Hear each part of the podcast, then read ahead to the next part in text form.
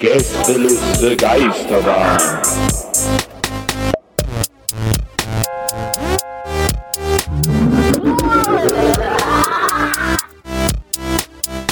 Der Podcast. So, ihr guckt mich beide so erwartungsvoll an. Jetzt mach mal schön eine Einleitung, sag mal hallo, was machen wir denn hier? Bitte. Danke. Herzlich willkommen zur Gästeliste Geisterbahn. Heute eine besondere Folge. Ich hätte fast Völkling gesagt, aber das wäre ja ein Bähnchen. Heute eine besondere Folge, denn wir sind auf Tour und das machen wir manchmal so alle Jubeljahre, dass wir so eine reguläre Folge von unterwegs machen, aus dem Hotelzimmer. Und wir sitzen hier gerade zu dritt vor dem Auftritt in Bielefeld und sind alle gerade eben, also Donny und ich sind eben angekommen. Herm ist schon seit 2 Jahren hier. Und ja, und jetzt wollen wir mal gucken. Also nur damit ihr euch nicht über den Sound wundert, ich muss das Mikro jetzt immer allen Leuten hinhalten, weil wir nur ein Mikro haben, weil das... Ja, ich wollte was sagen. Aber ich wollte nichts sagen. Hast du gerade in meine Richtung gerülpst? Was hast du denn gegessen, Alter? Mega ekelhaft. Danke, Donny. Das war Döner mit Salatsoße. Ich habe nicht gerülpst. Aufgestoßen. Ich habe eventuell aus Versehen aufgestoßen. Aber das riecht natürlich wie ein Blumenfeld bei mir. Klar, du hast heute wieder Rosen gegessen. Ey, wenn man Rosen isst, riecht es dann aufstoßen wirklich dann nach, also riecht es dann gut? Na, wahrscheinlich nach Rosen. Also ich finde ja, dass Rosen gar nicht so gut riechen. Wenn man jetzt mal so richtig an eine frische Rose die Nase reinsteckt, das riecht sehr intensiv. Ja, du machst es falsch. Du musst ja die Blume so halten, so 10 Zentimeter weg, und dann musst du das so wedeln. So, dann kriegst du den Duft mit. Ne? Also ich weiß nicht, hast du Parfüm gesehen? Ja. Kann man ja, du musst ja auch die Essenz, du musst irgendwie ein paar Frauen auch erstmal finden, dann musst du die dann mit Rosen einreiben und dann tust du quasi die Essenz da rauskrakeln oder wie, was er da auch immer gemacht hat. Ja, krakeln. Hast du denn, hast du das Parfüm auch gelesen? Ja, ist klar. Klar. Aber ja, ich lese ja grundsätzlich die Sachen auch. Ich habe ja auch Verbotene Liebe zum Beispiel, die Serie, das kann ich ja absolut nicht nachvollziehen, dass das Leute schauen. Ne? Das habe ich natürlich alles gelesen. Genauso wie Tatort lese ich prinzipiell. Gut, jedem das Seine. Ne? Also man kann sich auch einfach mit Chips beträufeln lassen, irgendwie zu Hause. Ja. Ich tue halt gern was. Ich bin so ein bisschen wie, wie Geschäftsmänner, die was erreichen wollen. Ne? Ja, jeden Tag mal ein Buch, ein bisschen was lesen. Das ist, ja? Ist auch deine Fantasie noch wichtig? Ja, meine Fantasie ist... ist ja auch dein Kapital ein bisschen. Fantasie bin ich nicht so. Nee, fantasievoll habe ich nicht. Bin eher realistisch unterwegs. War das dann? Ja. Herr, du hast ja, glaube ich, 2 Bücher im Regal. Dein eigenes und wahrscheinlich meins. Und noch deine Alf-DVDs, richtig. Nee, ich wollte gerade sagen, mir ist es auch wichtig bei Verbotene Liebe, dass man das im Original schaut. Ja. Weil da geht viel in der Synchro verloren. Ja, ja. Und es ist einfach, ich finde das albern, wenn Leute das auf Deutsch schauen. Ich fand ja auch, nach Jan und Julia kam auch nicht mehr viel. Also Jan und Julia war ja quasi das ursprüngliche, die ursprüngliche verbotene Liebe, damit fing alles an mit Clara von Anstetten und da waren Intrigen, das war spannend, das war auch noch realistisch. Ja, das war neu, das war mal was anderes, da haben sich Leute auch mal was getraut, ja. Und dann kam ja immer wieder die gleiche selbe Leier, wo sind die Oculus Rift, wo sind die, ne? Ich kann den immer nicht machen, aber ich müsste den mal auswendig lernen, diesen Bauhaustypen. Wo sind hier die Oculus Rift-Brillen? Wo ist hier VR? Ja, wo ist denn VR? Wo sind die Oculus Rift-Brillen? Wo ist das alles? Das ist alles schon mal gesehen hier. Wo ist denn Bauhaus? Wo ist das Neue? Hier. Wo ist denn das Feine Sahne Fischfilet-Konzert? Ja. Wir haben noch ein Statement jetzt rausgehauen heute auf Facebook. Fand ich sehr gut. Ich bin ja kein... Ich habe das Gefühl, in letzter Zeit irgendwie aus irgendeinem Grund... entweder mir fällt's nur auf, weil ist ja manchmal so ein Ding im Gehirn, ne? Wenn dir irgendwas auffällt, dann fällt dir das überall auf. Zum Beispiel, jetzt schweife ich gerade ab, aber das passt so gut... Kleine Mini-Abschweifung, bevor ich weitergehe. Mini-Abschweifung von Donny Dickson. Und zwar habe ich das nämlich neulich auch mit jemand gehabt, dieses Bezug. Ich will übrigens gleich auch feine Sahne Fischfilet. Ja, wir haben auch alle Zeit, genau, also keine Angst. Dass die mir in letzter Zeit so oft auffallen, das, eigentlich kann ich das jetzt schon mal sagen. Aber der Abschweif ist... Das ist ja so ein Trick vom Gehirn, das ist ja auch, das kennt ja wahrscheinlich jeder oder viele Leute kennen das, ich hatte das auch lange, dass man immer das Gefühl hat, man schaut zu einer bestimmten Uhrzeit immer auf die Uhr. So irgendwie, bei mir war es ganz oft, dass ich um 36, also bei der Minute 36 auf die Uhr schaue oder Lied auch auf dieses, dass ich immer dachte, um 13.37 Uhr schaue ich auf die Uhr. Und das Ding ist, ich habe das mal tatsächlich sogar gelesen, dass das einfach nur, dass du genauso oft auf andere Zeiten achtest oder guckst, nur dass du irgendwann dir halt eingebildet hast, das ist die Uhrzeit, die und dann fällt dir das halt immer nur auf. Du schaust aber irgendwie, weiß ich nicht, 50 Mal an anderen Uhrzeiten am Tag auf die Uhr, aber dann sagt dir dein Gehirn nicht so, das ist diese 36 sozusagen. Und ich glaube, und das wäre ein kleiner Ausschweiß, wir gehen wieder zurück, einen kleinen Jingle wieder zurückkommen. Zurück aus Tonys Ausschweifung. Danke. Und ich glaube, bei mir ist es gerade aktuell mit Feine Sahne Fischfilet da, weil ich habe noch nie einen Song von denen gehört, sag ich ganz ehrlich. Ich glaube aber, die machen ganz coole Mucke, kann ich mir vorstellen. Finde ich aber cool, dass du da so ehrlich bist. Nee, aber ich habe das noch nie gehört, weil ich habe das Gefühl, durch meine Wahlmücker, dass überall Leute rumlaufen, die Feine Sahne Fischfilet, und es sind fast alle Leute, die ich cool finde oder die ich irgendwie mag, gehe ich einfach davon aus, die sind irgendwie cool und die machen gute Mucke, aber die fallen mir die ganze Zeit auf gerade und jetzt schließt sich der Kreis und heute habe ich dieses dann, jetzt haben sogar die Cookies schon gemerkt, online, ja, dass ich irgendwie da überschneiden sich Sachen. Und jetzt wurde mir das heute angezeigt, dass die jetzt dieses Statement gemacht haben und da trotzdem auftreten. So, das war's jetzt erstmal. Die Cookies, das klang wie so eine Fernsehgartenband, dass denen das jetzt auch aufgefallen ist. Ja. Aber die Cookies sind so ein Dreier-Trio, so ein Trio aus Sachsen irgendwie und sind so ältere Männer, so ein bisschen, aber so rockmäßig, so Pudis-mäßig. Seefahrermusik. Ah, okay. Aber gab's nicht mal das Urban Cookie Collective? War das nicht so eine Dance-Band? Von denen war da, glaube ich, The Key, The Secret, oder nicht? Es gab auch das Spiel Cookie Clicker, da war ich sehr süchtig nach. Fang das bloß nicht an. Ich hab eine ganz starke Vermutung, dass du genau weißt, dass es die gab, aber du hast diese eklige, besserwisserische Musikladen-Frage gestellt. Nee. Gab's die nicht mal? Nee. Ich weiß, dass ich meine zu wissen, dass die Urban Collective hießen. Diese I got the key, I got the secret. Urban Collective? Aber ich glaube, es war Cookie, aber dann fällt mir jetzt gerade erstmal auf, was ist denn das für ein hammerbeschissener Bandname? Urban Cookie Collective. Aber ich weiß nicht, ob die so hießen, sonst tue ich ihnen Unrecht. Der Hund von meinem Cousin heißt Cookie. Fun Fact. Wenn sogar dem das auffällt, dass Feine Sahne Fischfilet so allgegenwärtig sind, dann... Ne? Das ist das Wort, allgegenwärtig. Ja, stimmt. Ich finde Feine Sahne Fischfilet ja kacke, weil das berührt mich nicht mehr, diese Musik. Also diese Texte, das finde ich so ein bisschen langweilig. Das ist so sehr gezeigt, das ist so ein bisschen Tote Hosen-mäßig. Oh. Aber ich finde, das sind trotzdem korrekte Jungs. So. Das kann man ja durchaus trennen. Sind Wormser, Jungs. Sind Wormser. Du bist ja großer Fan, Herr. Ja, ich höre die immer ganz gerne und dann stelle ich mir vor, wie es wo ist, betrunken zu sein und dann singe ich darüber. Weil die singen immer so viel von betrunken sein, das nervt mich so ein bisschen. Ja. Aber sonst mag ich das ganz gerne. Wenn die jetzt darüber singen würden, Fleisch zu essen und betrunken zu sein, wird sich dann noch mehr nerven oder wird es dich gleich viel nerven? Ich fände es eigentlich dann noch geiler, weil dann kann ich mein alter Ego annehmen. Ja. Ich gehe auch mal zum Metallica-Konzerten, weil ich so gerne mit James Hetfield über Waffen und Jagden spreche. Das hat mir tatsächlich Ted Nugent sehr verlitten. Obwohl ich es jetzt einfach nur, es war halt so ein toller Rockgitarrist aus den 70ern, 80ern, der mittlerweile, also der war damals schon so ein waffennah und jetzt ist der nur noch so erzählt, er wird auf seiner Farm irgendwie Demokraten abknallen und so. Ist dann so ganz unangenehm abgedriftet irgendwie an so einem gewissen Punkt. Ist es eigentlich, wegen Abknallen, ist es eigentlich ein Gerücht, so eine urbane Legende oder war das wirklich so, dass Maradona irgendwie mit einer Schrotflinte mal von seinem Gelände aus sozusagen Journalisten verjagt hat? Kennt ihr diese Legende nicht? Ja, irgendwie in seiner Hochkoksphase irgendwie wohl. So nachdem. Also immer? Ja. Nee, aber der war ja mal irgendwie dann so eine Zeit lang, war der ja weg vom Fenster so, boulevardmäßig und so und keine Ahnung, hat dann irgendwo auf seiner Ranch da irgendwo, glaube ich, in Frieden hinter geschlossenen Türen gekokst. Aber der hatte, glaube ich, irgendwie so eine Phase mal, da war der so richtig Rock'n'Roll-mäßig und da hat er, ich glaube es gab, also da gerne mal, wenn ein Zuhörer gerade oder eine Zuhörerin das weiß, gerne mal auf Twitter oder irgendwo mal mir mitteilen. Das würde ich jetzt gerne wissen, ich kann es gerade nicht googeln. Aber ich glaube, da gab es so eine urbane Legende, dass er irgendwie mit einer Schrotflinte, weil die Journalisten sein Haus bedrängt, ist er so auf die losgerannt und hat wirklich auch, glaube ich, irgendwie geschossen. Aber in die Luft halt wohl, keine Ahnung. Und ich stelle mir so witzig vor, weil der auch so klein ist irgendwie. Ja. Der kleine, dicke Maradona kommt total zugeballert irgendwie da raus. So richtig geil eigentlich. Vamos, vamos. Der hat sich bestimmt selber in den Fuß geschossen. Und der fliegt immer so ein Stück zurück, wenn er schießt, weil er so kleine Leib ist. Oder vom Boden weg, so boing, boing, kannst du quasi wie so ein Raketenwerfer das benutzen. Aber Vamos heißt, glaube ich, komm her. Ich glaube, geh weg heißt irgendwie Gamos oder so. Aber gibt doch dieses komm her, geh weg. Was? Komm her, geh weg.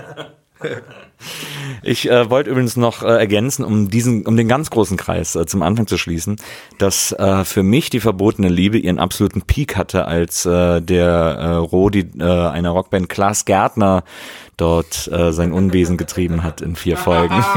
Im No Limits. Im No Limits, ne? Da hast du was bestellt, oder? Kann sein, ja. Ich glaube schon, ja. Ich kann auch die Phase. Das Ding, weißt du, was witzig ist? Ich habe das auf jeden Fall, ich glaube zu 95% bin ich mir sicher, dass ich zu der Zeit, als du da Gastauftritt hattest, ich das wirklich noch geguckt habe, aber mir wahrscheinlich einfach gar nicht klar war, ja, was das soll. So. Ich kann mich noch sehr gut erinnern, dass ich manchmal Freitagabend mit meiner Mutter haben wir die Viva-Charts geschaut und irgendwann kam dann auch das Video von meiner Mutter ist in Afrika, das ist das mit dem Pool, ja, und so. Ja. Oder generell warst du irgendwie da zu sehen und da meinte meine Mutter, siehst du, so sehen deine Haare aus, wenn du die so oft färbst, machst es lieber nicht. Aber die sahen auch super gut aus. Ja, deswegen, aber irgendwann hattest du auch mal so dünne Haare, dann, die waren schon sehr gefärbt. Ich hatte nie dünne Haare. Und das war da scheinbar das Thema, ist mir sehr im Hinterkopf hängen geblieben, deswegen habe ich mir die Haare auch immer nur einmal gefärbt und nicht Verschiedenes in weniger kurzer Zeit dann auch. Ab welchem Alter ist es einfach sozusagen verboten, die Haare? Also jetzt meine ich Töne, also ich jetzt keine Anspielung auf graue Haare, weil ich die jetzt habe. Ich meine jetzt wirklich sowas wie halt grün oder rot oder so. Ab wann ist, da gibt's doch irgendwo so eine unausgesprochene Grenze einfach, oder? 30. So spät? Boah, ich würde die früher verhängen. Würdest du nicht mehr jetzt, wenn ich jetzt komme und sage, ich mache mir jetzt die Haare so Aubergine. Findest du das blöd?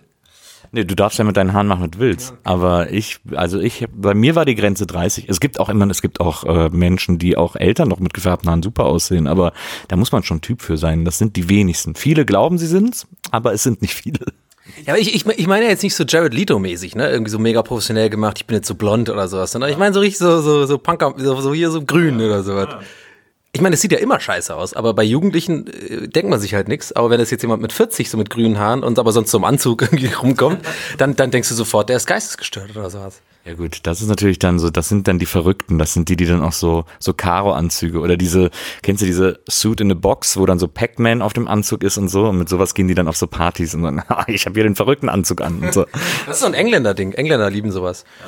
Das ist so richtiger englischer Humor, also naja, englischer Humor ist eigentlich total gut, aber das ist, die haben natürlich auch ihre Mario Barts und ihre breite Masse Humor und das lieben die Engländer total, so diesen kitschigen irgendwie so Casual Friday, das lieben die Engländer. Dann kommen die mit so verrückten Anzügen und so und sind dann so ein bisschen hahaha. Ja, das lieben die. So ein Anzug, wo man so nackt drauf gedruckt ist, finde ich. Ja, gut. Ja, genau. Ich bin ja großer Fan von der Mode von Florentin Will. Aber der ist ja immer 2 Tage die Woche bei uns bei Rocket Beans und wir machen immer Krams zusammen. Und der hat immer, ich liebe zum Beispiel, hat er dieses T-Shirt, wo einfach eine Jeans drauf ist. Das finde ich genial, das finde ich sehr, sehr gut. Oder ich glaube, er hat auch ein T-Shirt, wo einfach nur ein Toast drauf ist, also ein gemachtes Toast. Das finde ich gut, das ist eine gute Mode, das ist witzig. Nochmal eine Zwischenfrage, wie wäre so eine blonde Strähne okay? Was ich tatsächlich ganz gut finde, sind, ist, ich finde es gleich meistens bei Frauen gut, aber bei Männern ist es manchmal auch okay, die, wenn die dunkle Haare haben, dann vorne so eine graue Strähne. Kennst du das? Das ist auch so eine klassische ab 40, Ü40 Frisur. Das finde ich gar nicht so schlecht. Vielleicht sollte ich mir schwarze Strähnen machen. Ganz ehrlich, so eine schwarze Strähne vorne, ich tue die ja immer so nach oben, so zur Seite, eine so eine schwarze Strähne, das wird, glaube ich, das mache ich vielleicht mal. Negativ doch nicht. Ja, genau. Der Negativ-Donny, der wäre dann also quasi auch braun, total. Wie lustig, das wäre einfach so komplett schwarze Haare, braunes Gesicht, vielleicht anstatt ich habe ja so einen ungewollten Goatee, vielleicht einfach nur den Wolverine, quasi, also nur die Koteletten. Das finde ich lustig. Kannst du ja zu so einem Tanning gehen, so ein Spray-Tanning. War ich noch nie, ich glaube, ich würde total seltsam aussehen. Ich würde, glaube ich, wirklich total seltsam aussehen. Die Tatsache, dass du sofort gesagt hast, da war ich noch nie, spricht eigentlich dafür, dass du da schon mal warst. Stimmt, es kam ein bisschen zu schnell, ne? War ich noch nie, also Spraytanning war ich noch nie, aber... Vor allem, ich hätte noch witziger gewesen, wenn du einfach gesagt hast, dieses Ding mit dem Spray, nee, Spraytanning habe ich noch nie. So, sofort, es gibt auch diese schöne Friends-Folge, wo Ross zum Spray-Tanning geht und dann immer 5-mal, das war 2-mal eine 4, das ist eine 8. Ich bin eine 8. Stimmt, das ist sehr gut, die Folge. So, heute auftritt. Wie ist das so? Lassen wir mal so ein bisschen die Zuhörer reinholen, wie so das Feeling ist so vorm Auftritt. Wir sind ja meistens so, wir kommen dann so getrennt meistens an, weil jeder mittlerweile aus anderen Richtungen kommt, in einer uns fremden Stadt in der Regel, und jeder explort so ein bisschen die Stadt erstmal auf dem Weg zum Hotel, oder? Ja, was heißt Explorer? Man läuft halt vom Bahnhof zum Hotel, ne? Und dann ging, was mir persönlich reicht. Ich bin ja nicht so ein, ich war ja auch in Rom, war ich schnell durch mit allem. Ich gucke mir das einmal an und dann laufe ich dann vorbei und dann habe ich das gesehen. Und heute sind wir in Bielefeld. Ich habe einen guten Eindruck, wirklich. Also ich würde jetzt auch nicht rumschleimen. Ich habe ja auch auf der Bühne in Worms gesagt, was ja auch nicht unbedingt taktisch klug ist, aber ich finde, da sollte man ehrlich sein. Ich will mich nicht beim Publikum einschleimen. Worms fand ich nicht so geil. So, die Stadt. Sorry, an alle Wormser jetzt, aber die werden mir vielleicht sogar beipflichten. Das ist eine ganz seltsame Stimmung in Worms, so ein bisschen hängen geblieben in der Zeit, habe ich das Gefühl. Du hast aber dich ja vorher dadurch abgesichert, dass du gefragt hast, wer ist denn alles aus Worms heute hier? Und das waren dann nur 5 Leute. Ja. Und deswegen hast du dann das habe ich jetzt trotzdem gemacht, ich bin knallhart. Aber also das mal dazu, also ich will auf jeden Fall nicht rumschleimen, aber Bielefeld habe ich jetzt allein auf dem Weg hierher so einen ganz guten Eindruck. Erinnert mich ein bisschen so an die Artstadt, so ein bisschen wie Tübingen. Also ohne halt ich habe jetzt noch keine Altstadt gesehen, aber so was so für Läden gibt, die Einkaufsstraße und sowas wirkt schon so relativ modern irgendwie, keine Ahnung. Ich glaube, also Herm, du hast ja auch hier gewohnt mehrere Jahre, weil du hier studiert hast. Ich glaube, wir sind gerade mitten in der Altstadt, kann das sein? Genau, ja. Also für alle Bielefelder zur Einschätzung, was Donny gesehen hat, ist der Weg vom Bahnhof zum Jahnplatz. Und jetzt sind wir quasi in der Altstadt hier, richtig. Aber hier gibt's eigentlich ist es nicht so schön, aber es ist ganz nett. Aber du bist ja auch nicht so die Ausgehmaus. Deswegen weißt du gar nicht, ob das jetzt so ein gutes Pflaster ist. Ja, als ich hier gewohnt habe, war ich ja noch Ausgehmaus. Ja. Deswegen. Aber da gibt's so ein Dreieck am Bahnhof und so, wo man dann immer hingeht. Und was geht da? Heute ist ja Sonntag, muss man dazu sagen. Sonntag ist schwierig, ne? Ja. Also nächstes wäre jetzt wieder Mittwoch Movie, dann Freitag Stereo oder Forum, muss man gucken, was ist. Mhm. Camp gibt's nicht mehr. IO ist natürlich immer, also heute ist im IOZ, ist Soli-Grillen. Da können wir gleich noch hingehen. Aber da muss man mit dem Bus hinfahren. Das ist ein bisschen verdeckt, ist ein bisschen nervig. Aber ja. Hier ist das Café Europa gleich vorne, das ist eine Szene, so ein High-Fashion, High-Class-Ding. Oh, geil. Also eher mein Ding eher. Ja. Gibt's also auch Hipster hier in Bielefeld, oder? Ist mittlerweile. Ah. Ja? Gehst du schön ins Mellow Gold zum Frühstücken und so. Geil, mit so einem nervigen Barista-Typ. Mhm. Berlin-Feeling. Wie normale Milch. Nee, das haben wir nicht. Das trinkt man ohne, das sind ganz besondere Bohnen. Halt's Maul, gib mir die Milch jetzt. Aber kriegt man hier denn in jedem Café Vanillepudding? Ja. So stelle ich mir Bielefeld vor. Das ist Pflicht, korrekt. Ja. Aber ich finde das generell immer interessant, dass wir durch unsere Tour, ich finde das immer schön, dass wir einfach uns dadurch immer treffen, weil wir mittlerweile jeder ja woanders wohnen, das ist immer ganz lustig, finde ich. Und dass wir dann auch so in Städten landen, wo man ja sonst nicht hinfahren würde, wirklich so, ne? Genau. Also, und ich finde das immer interessant, wie man so vorher eigentlich oder man hat so ein bisschen ein Bild, wie jetzt von Worms oder so, von vorher, wie das so sein könnte, dass da so Drachen gibt und so. Mhm. Gab's nicht wirklich, muss ich sagen, leider. Mhm. Und dann gibt's aber sowas wie Schwäbisch Hall. Ich dachte zum Beispiel, Schwäbisch Hall ist so wie Worms, so ein Kackdorf. Ja. Und dann saß da aus wie bei Anno 1602, das war mega krass. Stimmt, Schwäbisch Hall würde ich auch zu den Top 5 auf jeden Fall zählen. So. Also das war auch krass. Und ich bin ja aus dem Schwabenland sozusagen, war aber nie in Schwäbisch Hall, weil das einfach so an der Stelle liegt, die nicht auf dem Weg zu irgendwas liegt. Also da muss man so extra den Schlenker machen, deswegen geht man da irgendwie nie hin. Aber fand ich auch echt krass, genau. Und ja, was du schon sagtest, man kommt halt überall hin. Ich finde am interessantesten aber auch so ein bisschen, wir werden so richtige Hotelexperten, habe ich das Gefühl. Hotel- und Zugfahrexperten, so. Man ist irgendwie, ich sehe mittlerweile auch aus wie so ein, also wenn ich jetzt reise, wirklich wie die Typen am Flughafen, wo du immer denkst, okay, der fliegt viel. Weißt du, so. Also alles perfekt, so. Ich habe den Koffer, also hier meinen Rucksack kann ich halt perfekt packen. Ich bin mega effizient, habe diese Noise-Canceling-Kopfhörer, habe dann irgendwie so eine Mütze, weil ich weiß, ich will meine Ruhe haben an dem Tag. Ich habe so alles, was ich so brauche, habe meine Switch dabei und so und bin so ganz mit so Jogginghose unterwegs und so ein bisschen mein Outfit schreit, lass mich in Ruhe. So, ich bin nur zum Reisen hier. Ja. Und das finde ich immer ganz witzig. Und Hotels hatten wir auch schon, ich bin ja ein riesen Hotel-Fan halt. Ich liebe ja, an Hotels zu wohnen. Das können ja manche Leute gar nicht nachvollziehen, die das ja gerne mögen, wenn irgendwie Airbnb oder was. Ich liebe einfach Hotels, weiße Handtücher, weiße Bettwäsche, irgendwie geile Dusche und so. Aber da hatten wir schon jetzt auch schlechte Erfahrungen auf jeden Fall. Ist immer so ein bisschen das Risiko. Ich freue mich am meisten immer aufs Hotel, also natürlich neben dem Auftritt und euch zu sehen, auch schon mit immer am meisten auf das Hotel. So ein bisschen, das ist wie so eine Wundertüte. Was kriegt man denn heute? Ja. Man hört ja meine Laune an, heute ist gut.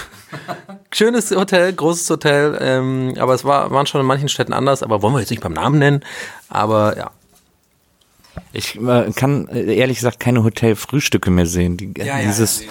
Dieses fertig Rührei, dieses angerührte Rührei. Das ist doch kein Ei. Das kann mir keiner erzählen, dass dieses typische Frühstücksrührei-Gedöns, und das schmeckt auch immer gleich, das ist wie McDonald's wahrscheinlich, irgend so ein Lieferant liefert. Ja, das ist so ein Pulver, das so angerührt wird. Ja, das ist einfach kein Ei, ey, das ist...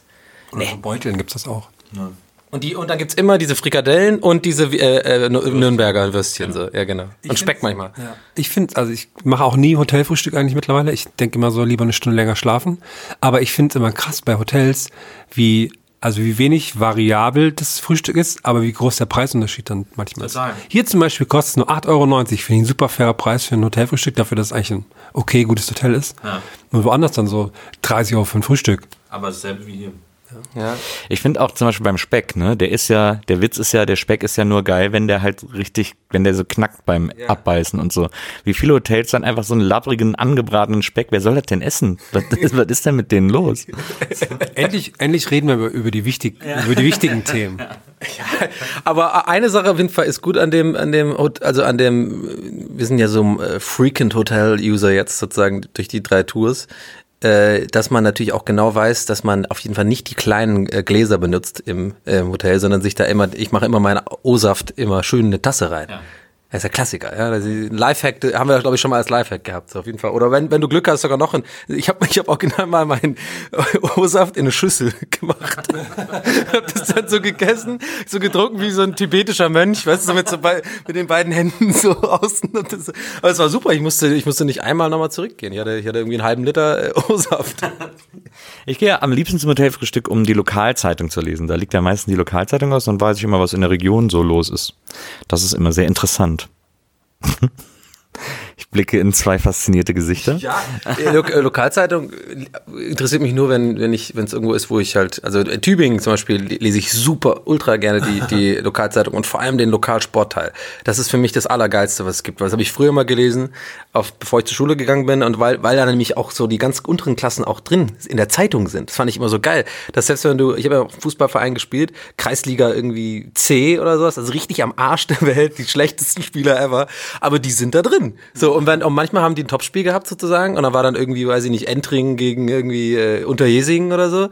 Und dann standen auch die Torschützen da drin. Das waren Kumpels von mir und Leute, die ich kannte. Das fand ich immer so, das war so aufregend damals, sowas einfach abgedruckt zu sehen. Das war was Besonderes irgendwie. Und heute wäre mir das total egal irgendwie, so wenn irgendwo mein Name steht oder sowas. Aber damals war das halt voll krass. Klar. Ja. Ich habe jetzt zu letztem Geburtstag habe ich die Vereinszeitung von der Spielervereinigung Wesseling-Urfeld geschenkt bekommen.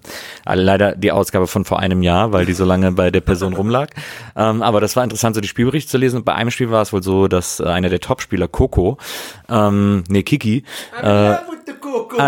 hat den Ball so abbekommen, dass er auf dem Spielfeld umgefallen ist.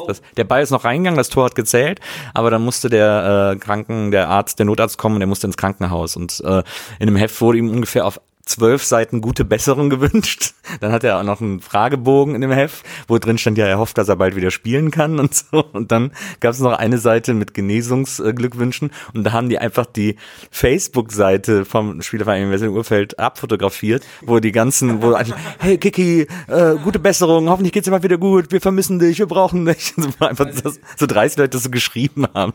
Kann das sein, dass die mega Angst haben, dass der einfach woanders hingeht, weil er zu gut ist für den Verein oder was? Das klingt voll so, hey, wir müssen den unbedingt glücklich halten.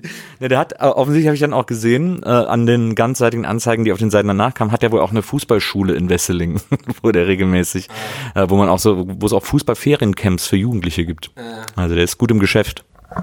Ich finde, um nochmal drauf zurückzukommen, mit uns auf Tour und mit den Städten, ähnlich interessant wie die Hotels, finde ich immer, wie wir wenn wir in dem Laden ankommen, finde ich ja auch, also ein paar kennen wir jetzt schon, aber wie es dann da so ist und wie man da so wahrgenommen wird. Also wissen die, wer wir sind, was wir machen und so, was ja nicht so oft der Fall ist oder wie das dann so eingeschätzt wird. Also manchmal denken die dann so, wir machen so eine Lesung oder irgendwie, also das finde ich immer sehr lustig. Ja, das hatten wir jetzt neulich ja auch, ich sage jetzt mal nicht wo, weil ich will jetzt nicht dem Tormann auf die Füße treten, aber Tormänner sind halt Tormänner und ja, Tormänner will be Tormänner, so, die sind halt, glaube ich, so ein bestimmter, ich sag mal, Schlagmensch, was ja auch gut ist für den Job, die müssen ja so sein, die sind halt sehr technisch und so und die können ja, glaube ich, oftmals nicht mit so Künstlertypen, sag ich mal, mit den Verpeilten. Und dadurch kamen wir bei einem Venue quasi zu früh an und hatten unseren geliebten Mo noch nicht da, der ja quasi die Technik und so immer macht und sich mit den ganzen Tonmännern und so kommuniziert. Und da war es halt so, da bin ich auch mit dem also leicht nicht aneinander geraten, aber es war halt so, wurde schon so ein bisschen hitzig so, weil ich ja solche Typen gar nicht kann, also nicht alle Tonmänner jetzt, sage ich jetzt, aber die bestimmten Art von Tonmänner, so, er stand nicht in der Dispo, mag ich nicht, so, weil solche Typen, die bringen mich halt direkt auf die Palme. Und, aber worauf ich hinaus will, was ich dann ganz lustig fand, ist, weil das hatten wir schon ein paar Mal, dass es ähnlich war, in einer anderen Stadt war es auch so ähnlich mal, und das aber in beiden Fällen, oder ich glaube in 3 Fällen gab's das, nach dem Konzert, oder wie auch immer man das nennen mag, die dann kamen und so, voll gut und so, fand ich voll lustig und so. Weil du hast halt das Problem, dass, wie Herm schon sagt, viele gar überhaupt nicht wissen, was wir machen. So, wir sind ja nicht Metallica oder so, wir sind halt irgendwie so ein Podcast, die hören das, die haben doch keine Ahnung. Ich finde, unter dem Podcast sind wir schon so die Metallica. Nein, aber wir sind halt keine so Stars oder so oder irgendwie. Und ich finde, man wird dann halt auch entsprechend behandelt öfters, was mir ja völlig egal ist. Ich bin jetzt nicht Mariah Carey, aber ich kann das halt abhaken und der hat einfach keinen Plan, wer wir sind, so, ist ja auch okay. Aber die verhalten sich dann manchmal so ein bisschen so, also nicht, der Respekt ist manchmal nicht so ganz da, sag ich mal, aber danach halt finde ich immer sehr, gebe ich zu, so eine leichte Genugtuung ist dann drin, wenn jetzt genau die Typen, die vorher einfach so voll gar keinen Plan hatten, wer du bist und dich so ein bisschen, naja, behandelt haben, dann so vollkommen so, fand ich voll gut und sagen, ja, hab ich doch gesagt, so bist du. Natürlich, dann würde ich jetzt nicht machen, aber innerlich denke ich mir schon so, naja, okay. Also ich bin jetzt natürlich keine Mariah Carey, aber ich sage natürlich danach schon, dass ich das schon gedacht hatte, klar. Ja, aber ich finde auch immer, dass wenn ja, also wenn die das jetzt nicht wissen, was wir machen oder so, und dann will man das erklären, aber dann kann man ja nicht mehr sagen als wie, ja, wir unterhalten uns halt und das ist dann ganz lustig. Das klingt ja auch total bescheuert eigentlich. Ja. Und vor allem stehen wir meistens, wenn wir das erklären müssen, was Herm gerade meint, so vor diesen 3 Sesseln mit 3 Mikrofonen, wo sonst nichts ist. Wir haben einen Beamer und so, also wo man einfach denken könnte, wie, das sind keine Instrumente oder irgendwas, keine Ahnung. Aber das ist ja bewusst so gewählt, dass wir das ja minimalistisch halten, weil wir ja mit anderen sozusagen Vorbereitungen die Show machen. Deswegen finde ich es auch mal die Situation lustig, denen zu erklären, ja, aber was macht ihr? Reden oder was? Oder Comedy? Ich verstehe es nicht. So. Ja, nee, anders. Ja. Aber ja. Was wollte ich dazu sagen? Ich habe es vergessen. Aber ich finde es generell immer interessant, in diese Tourwelt reinzuschauen, wie das also auch gerade für Bands sein muss und wie sauschwierig das ist. Also wenn man so denkt, dass gerade für kleine Bands erst recht, dass so das Letzte ist, wo man noch irgendwie mit Musik Geld verdienen kann. Und was ich da wirklich das Allerkrasseste fand, das war bei einem Laden, haben wir das Angebot bekommen, da zu spielen. Und die haben dann auf einmal so eine Regel aufgestellt, dass wenn wir da Merch verkaufen wollen, dann müssen wir da 150 Euro Gebühr für zahlen, dass wir da einen Tisch aufstellen zum Merch verkaufen. Und das finde ich so assi, weil das, also erstmal muss man 150 Euro mit Merch erstmal verdienen, wenn man überhaupt das irgendwie reinbekommt. Das sind ein paar T-Shirts, die man da verkaufen muss. Und das ist so ein, Ja, das fand ich auch assi. Also, weil, ich meine, wir haben den Luxus und wir haben ja dann gesagt, nö, dann spielen wir da halt nicht, dann lecken uns am Arsch irgendwie, aber andere haben den Luxus halt nicht, die können, gerade, es war ja auch in der Großstadt und eine wichtige Venue, die können da nicht drauf verzichten, deswegen fand ich das auch so assi. Aber ich habe mir dann danach sagen lassen, dass das wohl mittlerweile leider sehr, sehr üblich ist. Also in wahnsinnig vielen Locations ist das so, dass die Bands, die auftreten oder die extra auftreten, nochmal extra Standgebühr zahlen müssen, wenn sie da Merch verkaufen wollen. Das ist einfach, weil in diesem ganzen Business quasi immer alles weitergereicht wird, bis es halt ganz unten in der Kette ankommt. Also so wie auch Plattenfirmen irgendwie Deals machen, die den Künstlern, also wo dann die Plattenfirmen auch noch am Merch verdienen, so 360-Grad-Deals und sowas gibt's ja mittlerweile bei Venues und bei lokalen Veranstaltungen auch. Das finde ich auch super daneben. Aber wir sind ja, ich glaube, das ist aber mehr in so Live-Venues. Ich glaube so hier wir sind jetzt mittlerweile viel auf so Theaterbühnen und Kleinkunstbühnen und so und da ist das eher noch, ich glaube, da ist es sowieso ungemütlich, dass überhaupt jemand Merch verkauft. Ja, da gibt's dann immer so eine CD, die man danach kaufen kann. Das Programm von 2004 gibt's dann auf CD. Das ist nicht immer so schade, die können doch alle T-Shirts verkaufen. Ich meine, Mario Barth und Matze Knob zeigen ja jedes Mal, dass sie auch T-Shirts von sich haben, weil sie immer selber anziehen. Ja. Ich finde auch gerade nochmal ganz gut, dass du angesprochen hast, dieses Jahr, ja, dann spielen wir da halt nicht, ne, tschüss, so, ne, im Sinne von, weil es hat nicht gepasst, so. Das kann man vielleicht auch direkt mal abhaken, eine Frage, die ja oft auftaucht, auch sozusagen von euch, lieben Zuhörern, ist ja, warum wir da und da nicht spielen, kommt doch mal dahin und was soll da, ihr kommt nie dahin und so, da wird gerne mal so, da werden die Missgabeln rausgepackt und so. Und ich glaube, was viele Leute auch gar nicht so wissen, und deswegen will ich es denen gar nicht vorwerfen, ist, dass eben solche Faktoren, es spielen sehr, sehr viele Faktoren mit in bisschen, warum man wo auftritt. Ja.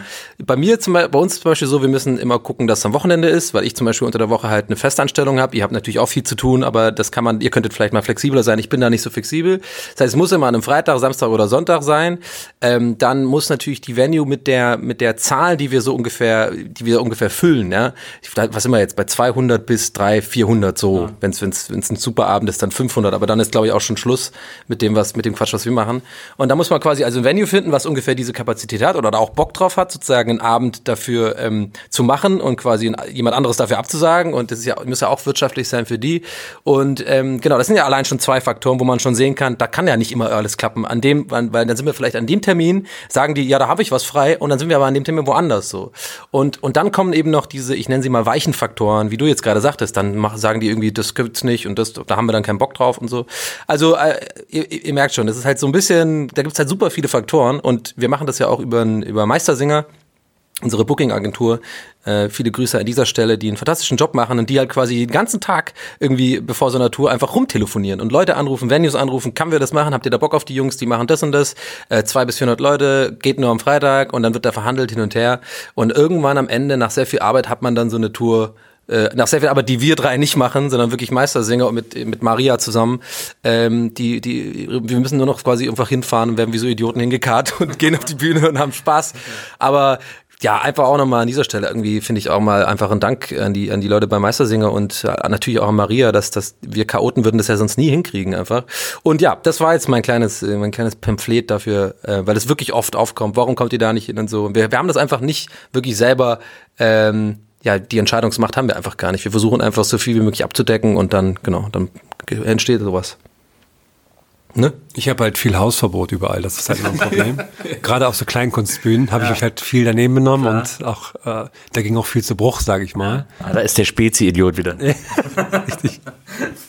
Hinter die Maßkrüge zu Hause. Ja. Nee, ich wollte auch sagen, dass ich liebe das, dass wir nicht nur, dass wir in irgendeine Stadt fahren, die man nicht kennt, aber dass das kombiniert ist damit, dass wir dann so einen Zettel haben, wo genau draufsteht, wann wir wo sein müssen. Das ist so wunderbar. Hätte ich gern für jeden Tag der Woche. Ja, stimmt. So Dispos sind schon echt hilfreich auf jeden Fall. Dass wir auch mittlerweile so Begriffe wie Get-In und so ganz normal für uns. So, Venue, wo ist denn das Venue? Wann ist denn Get-In? Alles klar. Seid ihr schon im Hotel? Alles klar, ich komme zum Get-In.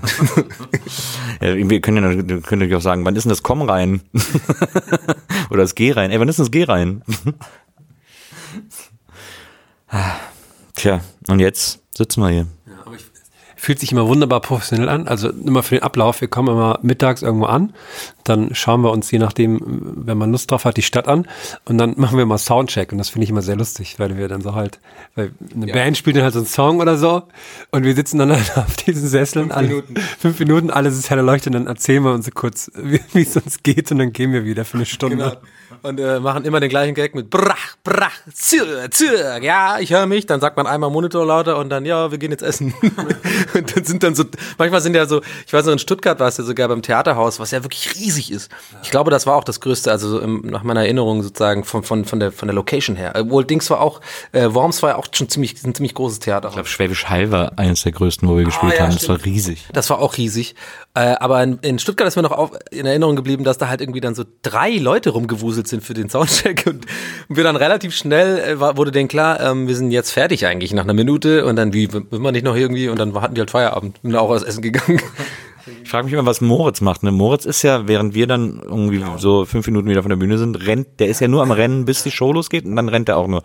Was der während der Show rumrennt, wissen wir ja, der muss ja dann Merch aufbauen zur zweiten Hälfte. Bier und so. Holen muss er auch machen. Bier holen muss er für sich. Aber was rennt der vorher so viel rum? Ist der doof? Ich kann das auch nicht ernst nehmen, weil der ist jetzt unser Techniker und so und Tourmensch, aber er hat nicht so einen Karabinerhaken mit tausenden Schlüsseln dran, und da kann ich ihn nicht ernst nehmen. Was muss er haben? Er muss auch mal so eine kurze Cargohose tragen dazu eigentlich. Und vielleicht müsstet ihr auch Tunnel haben, so. Ja. Naja, und dann so, Tunnel, auf jeden Fall Tunnel. Ja. Sollen wir morgen hier zum Bielefelder Tätowierer gehen und den Moritz so Tunnel einsetzen lassen? Auf jeden Fall, bitte. Und er braucht noch so Kniesocken. So Socken, die, weißt du, so kurze Hose und dann aber so Kniestrümpfe, genau. Ja. Und so Vans. Ja, der ist immer schwer im Rotieren, weil der muss natürlich vorher alles irgendwie vorbereiten. Der muss ja dann auch so die Sachen, die wir einspielen, testen und so einen Scheiß. Glaubst du, die haben manchmal wirklich so Situationen, da gibt's ja diesen, also einer meiner Lieblings- Bits mit Nora Tschirner und Christian Ulm von vor 100 Jahren, keine Ahnung, bei MTV irgendwas, wo die ja zu so einer Autowerkstatt fahren und Christian Ulm dann immer diese ganzen, so improvisiert und diese ganzen Werkzeuge so einfach so Fantasienamen gibt. So, hast du noch einen Frömmeldrümmel 13er? Hast du noch mal einen 13er Achter oder sowas? Keine Ahnung. Den Witz finde ich ja immer wieder witzig. Und glaubst du, Moritz macht das manchmal auch einfach, aber nicht aus Witz, sondern weil er einfach schlau wirken will und keine Ahnung. Ja, mach mal einen 13er Achter oben auf den Ari. So.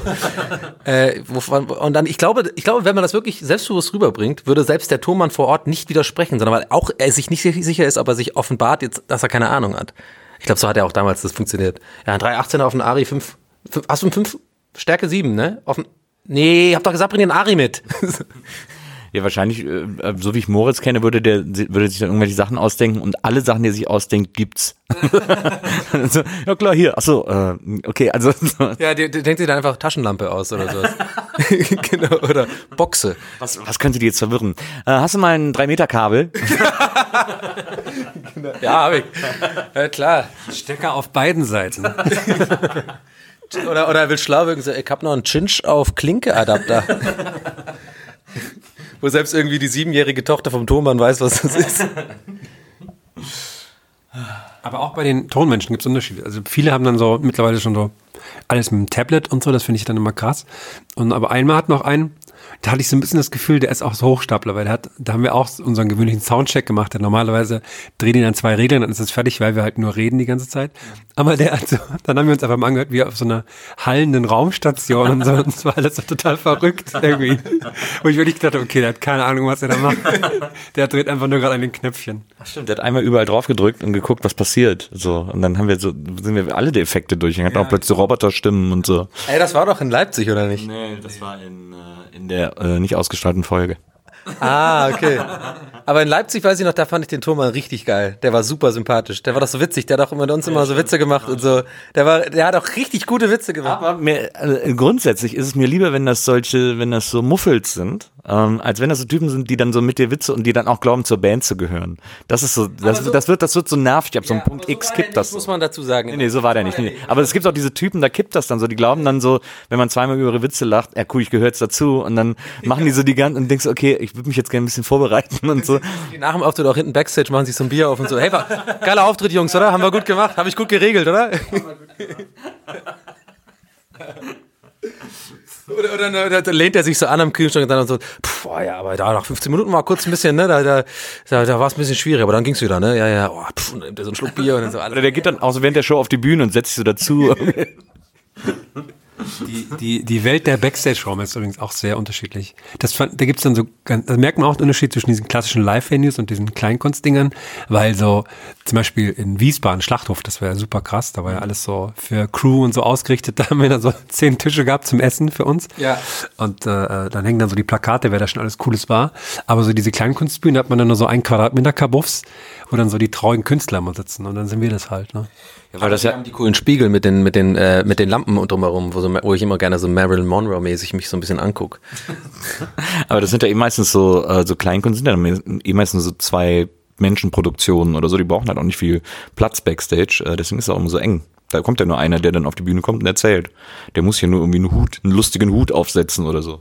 Ja. Oder so ein Pantomime-Anzug.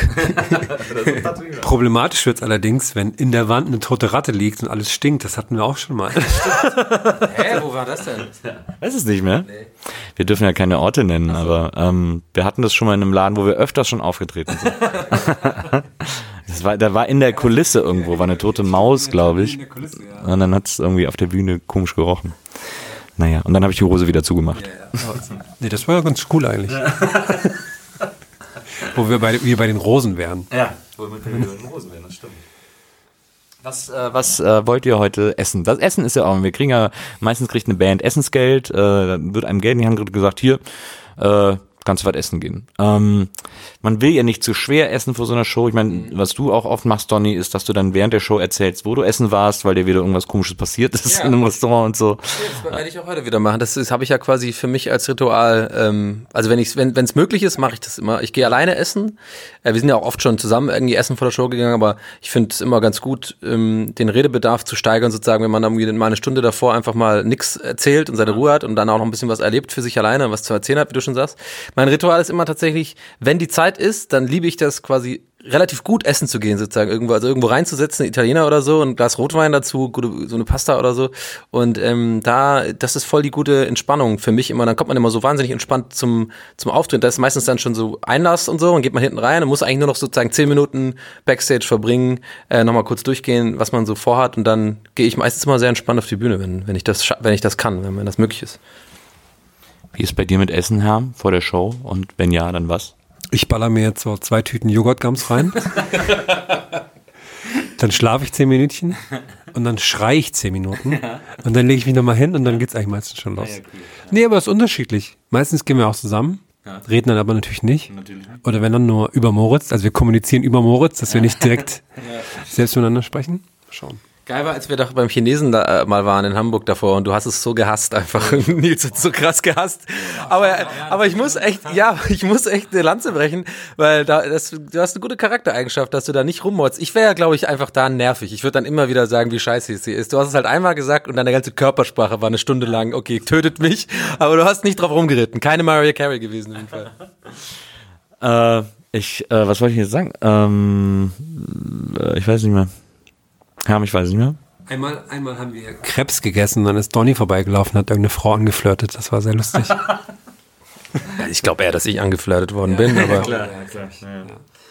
Ist das eigentlich, glaubt ihr eigentlich, dass wir schon so mittlerweile, also wenn ihr das mal vergleicht zu den ersten Shows im Comedy Café, ne, wo wir echt so durch den Backstage getitscht sind und super aufgeregt waren, so sind wir schon so ein bisschen abgebrüht, sind wir schon so die Live-Veteranen, die sagen, naja gut, kennst du 3 Bühnen, kennst du alle, was soll da jetzt noch groß anders sein oder so? Ich meine mich zu erinnern, dass schon ein, zwei Mal der Satz, wir sind ja Künstler, gefallen ist und dementsprechend ist es, glaube ich, einzuordnen. Ich glaube, jein. Also generell bei allem, was sozusagen die Vorbereitung und das davor und alles, was wir gerade besprochen haben, so da sind wir schon so ein bisschen einfach so an alles gewohnt. Aber ich glaube, ich spreche für uns alle, wenn ich sage, die immer die letzten 5 Minuten vor Auftritt sind für uns immer noch Horror. Oder nicht Horror, sondern so super aufgeregt. Also Horror war jetzt das falsche Wort. Aber halt einfach... Positiver Horror. Ja, also halt super nervös und hippelig und dann vor allem immer, finde ich, immer so krass, wenn man hinter diesem Ding schon steht, bevor man auf die Bühne geht, weiß ich immer überhaupt nicht hin, wo mit meiner Energie. Ich bin dann immer so, ich laufe dann hin und her, als müsste ich... Meistens weißt du auch gar nicht, wohin. Also du weißt auch gar nicht, wo die Bühne ist. Und genau. Aber ich meine, das ist jetzt auch nichts Neues. Ne? Man ist halt nervös und dann ist es aber, die Floskel stimmt einfach. Sobald man wirklich auf der Bühne ist, ist das halt weg. Ne? Also Adrenalin baut sich halt auf und dann die ersten 5 Minuten, wenn man da so sitzt, finde ich schon, merke ich das Adrenalin noch und dann ist man so ein bisschen aufgeregt und dann vergisst man eigentlich alles und dann unterhält man sich halt, ne? Ich finde es so interessant, weil der Auftrag mag das heute sein, der 30., 40., irgendwie sowas, schätze ich mal so in der Richtung. Ich finde es immer noch so interessant, dass es jedes Mal anders ist und dass man sich null darauf vorbereiten kann, wie es wird, weil also selbst in den gleichen Städten war es jedes Mal anders, finde ich. Also selbst die 3 Köln-Auftritte waren alle 3 total unterschiedlich, auch vom Publikum her und so. Ich finde, man kann sich da nicht so richtig gut auf irgendwas vorher festlegen. Also wir versuchen uns an so einen Ablauf zu klammern, den wir auch wirklich sehr weit gefasst haben, indem wir sagen, wir gehen einfach erstmal auf die Bühne, gucken, was passiert. Dann macht jeder vielleicht 2 Minuten und dann am Schluss irgendwie noch Fragen. Das ist ja tatsächlich wahnsinnig offen, aber jetzt zum Beispiel auch letztes Wochenende in Worms, wo wir dann da irgendwie ruckzuck auf der Bühne spielen und so. Und also es ist immer so, ich finde es immer so besonders, wie anders das ist. Das finde ich irgendwie so abgefahren, dass das tatsächlich möglich ist. Weil wären wir eine Band oder wären wir Kabarettisten oder so, würden wir jeden Abend auch das Gleiche erzählen und das Gleiche spielen, das Gleiche singen und so. Dann gäbe es so leichte Variationen. Dann wäre auch das Publikum anders und würde das merken. Aber dadurch, dass wir selber auch immer was anderes machen, ist das irgendwie wahnsinnig weird, das als Protagonist zu erleben. Da bin ich wirklich auch immer stolz, wenn das jemand halt zu uns sagt oder zu mir sagt, weil ich dann wirklich merke, ja okay, irgendwie scheinbar doch irgendwie einige Sachen ganz gut zu machen, ist, wenn dann Leute so ganz erstaunt sind darüber und sagen, wie, ihr geht dann einfach raus und redet einfach vor hunderten Leuten und habt keinen Plan und dann muss ich immer sagen so, ja. Und dann sind die Leute so richtig so schockiert und können das überhaupt, weil das für sie überhaupt nicht greifbar ist oder vielleicht, weil sie denken, sie wären viel zu nervös oder könnten das gar nicht machen und so. Und deswegen ist es für mich immer das beste Kompliment, wenn sowas kommt, weil ich immer denke, ja, dann denke ich immer kurz nach, ja stimmt, wir sind echt, das ist eigentlich schon krass. Überhaupt keine Ahnung. Aber ich glaube, es gibt ja mittlerweile immer mehr Podcast-Shows und die werden das wahrscheinlich auch so machen, aber also ist jetzt nicht so Wir sind jetzt nicht die Einzigen auf der Welt, die das können. Na, es gibt ja auch ein gewisses Maß an Vorbereitung. Also es ist jetzt auch nicht so, als wenn wir irgendwie, oh, scheißegal, wo ich bin, es reicht, dass ich da bin, das muss den Leuten reichen. Irgendwie so. Also, man versucht da schon irgendwie auch besondere Geschichten für die Live-Shows aufzubewahren, die man dann irgendwie erzählt oder macht oder auch in den 2 Minuten was Besonderes macht. Wir besorgen Preise, wir wollen irgendwie, dass es genug absurde Situationen gibt. Donny besorgt gleich noch einen Preis für sich und es gibt so genug absurde Situationen, die man schon so, wo man schon darauf hinarbeitet, dass man die dann auch live und für den jeweiligen Auftritt benutzen kann. Also es gibt schon eine gewisse Vorbereitung, aber es gibt eben auch eine große Freiheit, die wir dann irgendwie füllen müssen. So. Man kann es ja auch nicht wirklich vorbereiten, finde ich. Also man kann sich natürlich Gedanken machen, worüber man redet, aber nicht das Wie und das Wann und das so. Das finde ich immer interessant, weil, wie du schon sagst, also ich finde es immer interessant, dass das Publikum immer unterschiedlich ist. Also jetzt nicht als Ausrede von wegen, das Publikum war doof oder so, aber es funktioniert irgendwie immer anders und reagiert irgendwie anders. Und man merkt es so, dass je kleiner und eigentlich langweiligerer der Ort ist, umso mehr Bock haben die Leute auf das Ganze. Also das, finde ich, merkt man schon. So als allgemeine Regel, doof gesagt. Und was ich bei uns sehr interessant finde, woran man merkt, dass wir das doch jetzt schon ein paar Mal gemacht haben, war, als wir die ersten Male das gemacht haben, sind wir immer nach der ersten Stunde von der Bühne, wenn dann Pause ist, und zu Maria und so, ey, das war scheiße, oder? Und wir so, keine Ahnung, wie es ist gelaufen. Und Maria immer so, ey, alles gut, das war total super. Die Leute haben alle gelacht, es war voll schön, weil wir das nie so wirklich einschätzen konnten. Ja. Ich überlege gerade, ob ich es mittlerweile einschätzen kann, aber ich bin auf jeden Fall für mich sehr viel ruhiger mit, weil ich weiß, es funktioniert irgendwie und die Leute haben ihren Spaß und so. Man merkt ja auch, wenn dann wir danach dann irgendwie am Merch rumstehen und Fotos machen und so, dass dann alle kommen und alle breites Grinsen haben und sich freuen und so, was ja mal super schön ist, finde ich. Ja, das ist da erst auch mit Maria so ein Ding, da habe ich auch gedacht, als sie, weil die war ja eigentlich die ersten, keine Ahnung, 22 locker Auftritte immer dabei und hat ja quasi alles gemacht. Und ich weiß noch genau, das erste Mal, als sie nicht dabei war, da habe ich mir wirklich, war ich so ein unsicheres kleines Kind. Ich war eben genau deswegen, weil sie immer sozusagen der Anker waren, um zu sagen, uns abzuholen, zu sagen, und auch in der Halbzeit ja immer reingekommen ist, ja, alles super, läuft gut und so. Und das war immer ganz wichtig. Und ich glaube, mittlerweile, ja, sind wir halt gereift und können das, also um deine Frage nochmal aufzugreifen. Ich kann für mich das schon ganz gut, glaube ich, mittlerweile ja, irgendwie einschätzen, ob es gut war oder nicht. Aber andererseits kann ich wiederum immer noch nicht bis heute einschätzen, ob die Leute das witzig oder unterhaltsam oder irgendwas auch immer finden bei einer Podcast-Aufnahme sozusagen. Also wenn wir jetzt einfach zu dritt im Raum sind und ich dann im Nachhinein sozusagen nach Hause fahre und mir nachdenke über die Aufzeichnungen und denkst, hä, war das jetzt irgendwie, kam das jetzt irgendwie überheblich rüber oder sollte ich überhaupt sowas erzählen? Weil solche Unsicherheiten hat man halt. Und allein das, was ich jetzt sage schon wieder, warum sollte ich überhaupt sowas erzählen? Ist das nicht voll uncool, wenn man dann irgendwie, weil es gibt ja so viele Leute in diesem Showbiz, die haben einfach eine Rolle nach außen und die zeigen ja nie irgendwie Schwäche und behalten das in ihrem Privatleben, was auch okay ist so. Und ich habe halt mich da für was anderes entschieden generell für diesen Beruf, dass ich das dann auch einfach die Unsicherheiten sozusagen auch mal. Aber ist das Unsicherheiten zeigen nicht auch eine Rolle, Donny? Ja, nee, ist es nicht. Oh Gott, jetzt bringst du jetzt. Das ist jetzt. Warum bist du jetzt dahin gegangen? Das ist, damit muss ich im Psychologen. Nein, ganz sicher nicht. Aber genau, worauf wollte ich jetzt hinaus? Ja, genau nach den Aufzeichnungen habe ich das immer noch. Ich glaube, es ist nicht mehr so schlimm wie früher. Aber manchmal denke ich schon so, oh, hätte ich das jetzt erzählen sollen, war das überhaupt, kam das überhaupt, hätte ich das weglassen können und so, ja. Und das kann einem, glaube ich, nie einer nehmen, so. Wir haben ja auch für live zur Not als Backup immer noch Moritz, der in der Pause reinkommt und wenn wir sagen, wie war's? Ja, war gut. Ja, komm, jetzt geht weiter hier. Ja. Was wollt ihr denn trinken, zweite Hälfte? Soll ich auf die Bühne stellen oder willst du noch hier was trinken? Nein, das ist einfach mal wieder weg. Ja. Neulich haben wir Walkie-Talkies bekommen, aber auch nur einmal benutzt, danach waren sie verschwunden. Schade eigentlich. Ich glaube, Moritz hat die, also eigentlich muss Moritz die haben. Aber wo? Ja, ich glaube, der verhält die unter Verschluss, weil er Angst hat, dass wir ihn dann zu sehr rumkommandieren. Er hat wahrscheinlich aus Versehen liegen lassen in der Venue, wo wir sie das erste und einzige Mal benutzt haben. Meint ihr, wir sollten irgendwie mehr, also nehmen wir mal an, jetzt würde so eine Firma zu uns kommen und würde sagen, wir sponsern eure Tour. Ihr kriegt jetzt für pro Auftritt, keine Ahnung, 100.000 Euro, also Budget, wie ihr wollt. Was würden wir dann anders machen auf der Bühne? Für 100.000 Euro war alles, was die Firma will. Nee, also ist auch scheißegal, was die Firma will, sondern wir hätten das jetzt einfach. Heineken präsentiert Gästeliste Geisterbahn, also keine Ahnung. Was würden wir dann in der Show machen, wenn wir plötzlich so ein riesen Budget für die Show hätten?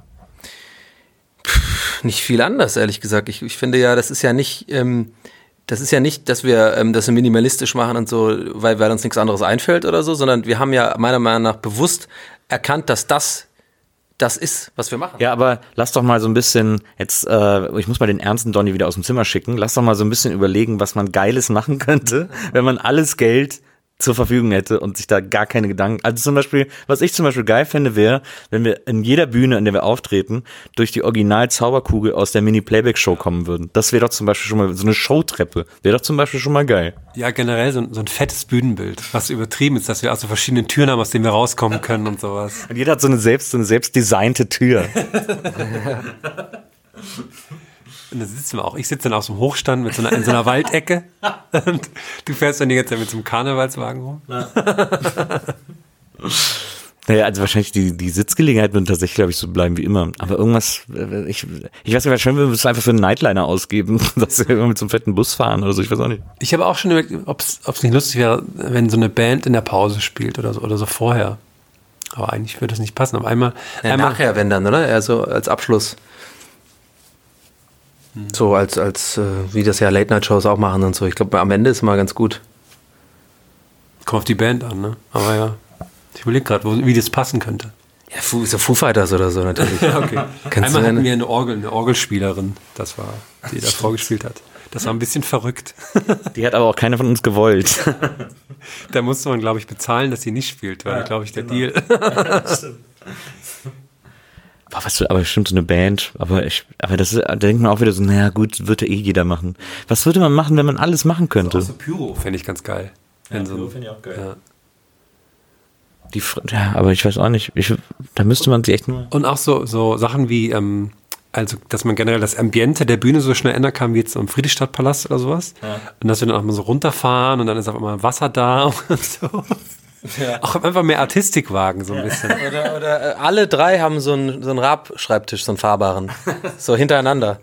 Dann können wir da immer sozusagen, weißt du, diesen, wo man so nach links und rechts fahren kann, diesen Schreibtisch mit dem Hebel. Das finde ich lustig. Die wir auch so gegeneinander fahren können, so Autoscooter-mäßig.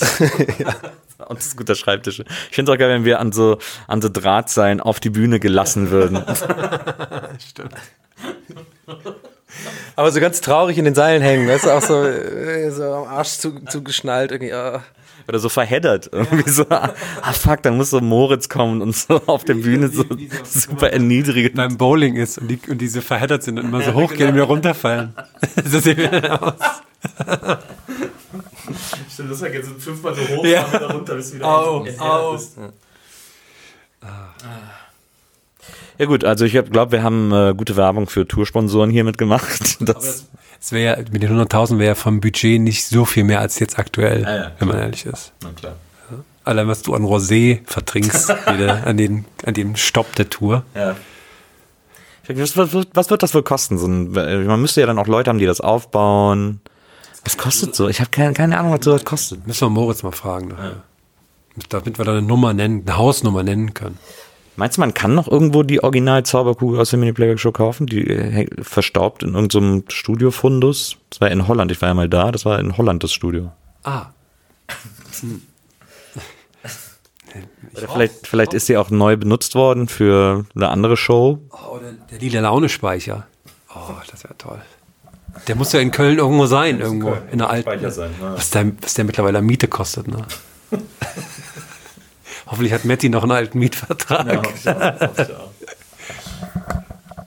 so, jetzt geht's gleich los. Jeder von uns hat noch kurz ein bisschen Freizeit. Was wirst du vor der Show jetzt außer Essen noch machen, Donny? Ich werde in die Sauna gehen. Hier gibt's eine Sauna.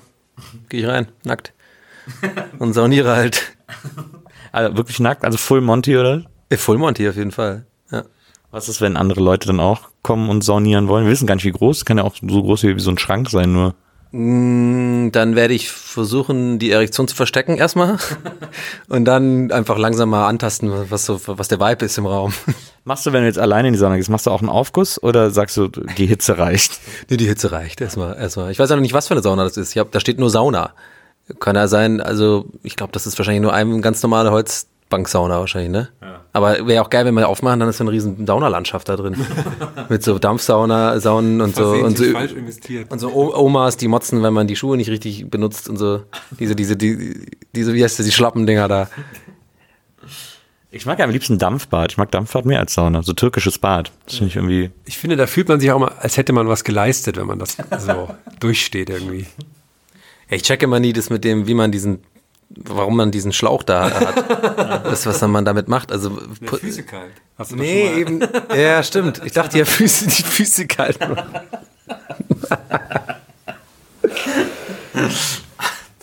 Was machst du, Herm? Du bist ja. Jetzt habe ich irgendwo drauf gedrückt. Warte mal, laufen wir noch? Ja. Du bist ja schon seit 28 Jahren hier, also seit 2 Nächten, um mal so ein bisschen alte Heimatluft zu schnuppern. Was wirst du jetzt noch machen, bevor es gleich rüber und losgeht? Also ich habe jetzt im Wesentlichen alles schon gesehen, was ich sehen wollte, und da Donny das Handy nicht mit in die Sauna nehmen darf, muss ich halt die Insta-Stories für ihn machen von draußen. Ich muss halt das Handy vor der Scheibe halten, während er dann drinnen moderiert. Synchronisierst du ihn dann auch, weil man hört ja auch nicht durchs Glas. Ja, das müssen wir vielleicht was überlegen. Ich würde das vielleicht angeln, sagt man ja. Nee, ich glaube, jetzt haben wir noch eine Stunde, ne? Dann machen wir ja Soundcheck, aber dann treffe ich mich mit ein paar Freunden von hier. So ein alter Bielefelder Biker-Club, oder? Ja, richtig. Ja, sind die Tiger. Bielefelder Chapter. Mit Bielefeld Tigers. Also die trinken dann ein Bierchen und du eine Cola. Ihr geht dann was trinken oder was, oder? Ja. Kommen heute eigentlich Freunde von dir? Ja. Ich habe die auch sehr lange nicht mehr gesehen, deswegen bin ich sehr gespannt. Also sie werden nicht enttäuscht sein. Also du hast noch Freunde, die hier in Bielefeld noch... Kamen die auch von hier, oder was? Oder sind die hängen geblieben, oder was ist da los? Die kamen, glaube ich, alle von hier. Ja. Und ich glaube, eine, die heute kommt, ne? Ja. Der ihr Eltern gehören die Coca-Cola Weihnachtstags. Boah. Ihr geht nicht halb so krass drauf, wie ich das erwartet hätte. Ich frage mich nur, sieht die gut aus? Kann dir ja nachher ein Zeichen geben. Alles klar. Ich hoffe, stelle ich mich so unangenehm über. Und dann dreht sie sich so um und bin ich so, oh Entschuldigung, habe ich gerade einfach nur gesummt, ist ja bald Weihnachten. Hey, mein Name ist Donny, mir hat dir der Auftritt gefallen. Alles klar. Und mit dem Hotelzimmer schon so wedeln, so ein bisschen so unangenehm. Du musst aber noch so eine rote Leuchtnase anhaben dabei. Du wirst dich vielleicht erinnern, ich war gerade noch auf der Bühne. Ich hoffe, dass irgendwer von Dr. Oetker kommt, weil sonst ist das nicht Bielefeld für mich. Ich gehe davon aus, dass die überall über die ganze Stadt verteilt sind, diese Dr. Oetker-Leute. Freimaurer. Ja. Ja. Na, alles Ärzte. Alles Doktoren. Ich glaube auch, dass viele Häuser hier statt Zement mit Pudding gebaut sind. Ja, so Hartpudding nennt man das, ja. Ey, aber Dr. Oetker verbinde ich am ehesten mit Restaurante, mit der Pizza. Man konnte auch hier früher als Student als Testesser arbeiten für Dr. Oetker. Ui. Aber auch herzhafte Produkte oder nur süße? Nee, herzhafte Produkte, also Pizza und so. Ja. Hast du das gemacht?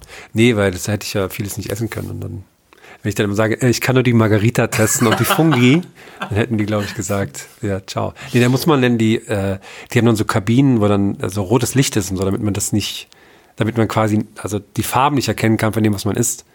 Weil man lässt sich auch von den Farben, auch für den Geschmack, also bei Pizzas macht das nicht so richtig Sinn, ja, aber für, ich glaube, Pudding und so wahrscheinlich. Ah, ja, okay. Vielleicht sind es auch krasse Versuchslabore, die ich da gesehen habe, und ich darf da eigentlich nicht drüber reden. Vielleicht haben die auch aus Versehen überall so Bräunungsbirnen reingedreht, und jeder, der Testesser ist, in Bielefeld erkennt man daran, dass der super braun ist. Versehentlich falsch bestellt damals, ne? Aber jetzt ist es halt gemacht. 300.000 Birnen bestellt. Jetzt benutzen wir sie halt, bis sie alle sind. Aber apropos, ich finde es immer sehr witzig, wenn so Lokaljournalisten zu unseren Sachen kommen und dann darüber sowas schreiben müssen.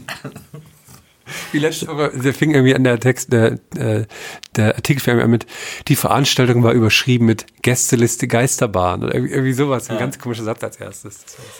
Das finde ich auch, immer gut, diese Lokal-Artikel, die dann so sehr, meistens werden hier von jüngeren Leuten geschrieben, die so ihre ersten Artikel schreiben und die dann noch so sehr, so Artikel schreiben, wie man in der Schule lernt, wie ein Artikel aufgebaut ist. Mhm. Oder auch, was ich sehr lustig fand für die Veranstaltung heute, hat das die Komödie, wo wir sind, also es ist ja auch so ein Kleinkunsttheater, die haben 2 Tickets verlost, und natürlich sind auch die Facebook-Fans, die dann da mitmachen, waren dann so Muttis, und dann haben natürlich keine Ahnung, was wir machen. Die lesen halt Gästeliste Geisterbahn und schreiben so, ja, da würde ich gerne die Uschi mitnehmen, und damit wir uns ein bisschen gruseln. Ja, nur sowas. Das ist gut. Ja. Ja, da freue ich mich auch, da haben ja ganz viele geschrieben, dass hier immer, also denen geht es ja eigentlich nur darum, in die Komödie zu gehen, was gespielt wird, ist ja egal. Wir sollten heute genauso anfangen, nur für die zwei, also dann so, so die Geisterbahn, es ist Halloween und so die komischen, so unheimliche mit so Taschenlampe ins Gesicht leuchten und so. Wir hatten einmal, als wir in Köln in der Wohngemeinschaft aufgetreten sind, also noch ganz am Anfang, eher so klein, da hatte die Bühne, die war sehr klein und die hatte so einen Vorhang vorne, den man zu- und aufziehen konnte und da hatten wir, ähnlich wie jetzt gerade, die geniale Idee. Wir bleiben auf der Bühne, weil die Bühne hat kein Hinter, also man konnte nicht von hinten auf die Bühne, man musste quasi durch den Veranstaltungsraum auf die Bühne und dann haben wir gedacht, ey Leute, wir bleiben auf der Bühne hinter dem Vorhang sitzen und wenn es dann losgeht, überraschen wir die Leute, indem wir unseren Kopf durch den Vorhang stecken und dann sind wir so drei übereinander und das klang für uns wahnsinnig lustig und dann haben wir das gemacht. Und dann hat sich die Zeit sehr lang angefühlt. Und alle haben uns einfach nur so angeschaut, so, ja okay, was ist los mit euch? Ja, es war so 2 Sekunden witzig. Dann gab es auch laute Lache, aber dann, ja, genau, dann hingen wir da so, okay, wir konnten uns ja auch nicht absprechen, so, sollen wir wieder aufhören oder... Ja, es gab auch sehr viele Fragezeichen in den Köpfen. Ich habe auch das Gefühl, wir haben es gar nicht so richtig gut hingekriegt. Also es sah auch gar nicht so gut aus, weil dann war da auch so halb auf der Vorhang und so. Es waren gar nicht nur die Köpfe und so. Es war so total schlecht. Lustig war auch in Mahl, da waren wir ja Teil dieser Ruhrfestspiele und da gibt es ja auch einfach Leute, die halt so eine Karte haben, womit sie in alle Veranstaltungen rein können. Und deswegen waren auch so ein paar Ältere und die waren so super verwirrt. Sind auch alle in der Pause gegangen. Ja, die saßen auch so ganz vorne natürlich. Ja, und die sind gegangen auch. Ja, die sind gegangen. Das fand ich super, stimmt. Also ich fand es super, dass sie gegangen sind. Ein paar sind geblieben, aber auch eine ist auch eingeschlafen. Stimmt, das weiß ich noch gar nicht. Und ich habe die ja die ganze Zeit so angeschaut, das fand ich einfach schön. Ja, auf Tour kann man immer was erleben. Ich bin gespannt, was wir heute Abend erleben. Ich kann ja gerade mal erzählen, wo wir noch bald sind. Muss ich schnell raussuchen. Ach so, stimmt. Wir waren ja quasi schon in Bielefeld, nachdem, also ja. Also hier könnt ihr jetzt nicht mehr kommen, da seid ihr jetzt zu spät. Oh, ärgerlich. Ja, natürlich, der ganze Podcast hat ja jetzt einen ganz weirden Touch, wenn jetzt der Auftritt eine völlige Katastrophe ist, den wir heute Abend, oder war. Ja, und wir uns danach trennen. Ja, oder irgendwie so einen Scheiß jetzt niemals gemacht. Vielleicht war dann auch zu viel der ernste Donny auf der Bühne, man weiß nicht, vielleicht muss er dann wieder rausgehen. Die Würde des Menschen ist unantastbar. Übrigens, die Höhle der Löwen ist unantastbar. Neulich, jetzt war ja gerade die FC Bayern Pressekonferenz, wo die über die Würde des Menschen geredet haben. Der erste Artikel. Und da hat im 11-Freunde-Live-Ticker, haben die deinen Gag gemacht, von wegen der erste Artikel ist der. Ja. Naja. Haben sie geklaut. Sorry, bin ich krasser Zeitsprung von mir an dieser Stelle. Also, wir sind jetzt gerade in Bielefeld gewesen. Es war mega geil, Leute. Ja. Das war krass. Also auch wegen der Zauberkugel. Ja. Und dann steht jetzt das sächsische Wochenende bevor. Am 3. November in Dresden in der Schauburg und dann direkt am 4. November in Leipzig im Felsenkeller. Wer zweimal kommt, ist cool. Das ist lustig, weil es gibt immer noch Leute, die denken, wir würden immer das Gleiche machen. Also auch auf Tour generell und dann auch bei den Städten. Aber das geht ja gar nicht. Oder wäre eigentlich nicht schlecht, wenn wir einfach am ersten Abend so eine Audiodatei aufnehmen und die dann einfach mal abspielen. Würde ja keiner merken eigentlich. Und dann so Lip-Sync machen wir das, ne? Ja, oder wir machen wirklich einmal sozusagen, wir merken uns, was wir gesagt haben in der einen Show und dann versuchen wir wirklich die gleichen Storys nochmal auf der anderen Bühne zu erzählen. Das ist ja auch geil. Ich habe gerade eine super Idee, dass ich, das erzähle ich, nein, das behalte ich für mich. Aber es wird lustig zu sagen, dass ich für meine 2 Minuten sowas mache und dann so Lacher einspiele. Das ist gut. Das ist gut. Jedenfalls am 4. November in Leipzig im Felsenkeller, dann am 10. November in Hamburg im St. Pauli Theater, die super Late-Night-Special-Show in Schlafanzug. Dann am 23. November in Kaiserslautern im Kammgarn, am 8. Dezember in Krefeld in der Kulturfabrik inklusive Nils After Hour im Magnapop. Wandertag zum Magnapop. Ja. Wandertag zum Magnapop, das wird richtig toll. Also festes Schuhwerk, gute Laune, Badesachen mitbringen. Dann am 15. Dezember in Rostock im Zwischenbau, kommt direkt runter oben vom Wohnheim, kommt da einfach runter, machen wir die Hanse. Schön Veggie-Bolo oder was? Veggie-Bolo, genau. Mit dem Asta zusammen. Und am 21. Dezember, der letzte Termin, ist das E-Werk in Freiburg, ganz unten im Zipfel, vor Weihnachten noch. Das wird schön. Und dann machen wir lange Pause erstmal. Haben wir genug von den Hotelzimmern und so. Also vielleicht treffen wir uns ja trotzdem, aber mal schauen. Aber nur Live-Pausen. Podcast gibt es natürlich weiter. Natürlich. So. Und jetzt Sauna. Ja, oder? Ich hätte gerade Bock auf so ein ferngesteuertes Auto, aber habe ich öfters. Aber ist halt Sonntag, ne? Also kannst ja weiß, das werde ich in so einer Dose. Ja, so ein kleines habe ich zu Hause für die Katzen, ja. Aber die sind scheiße.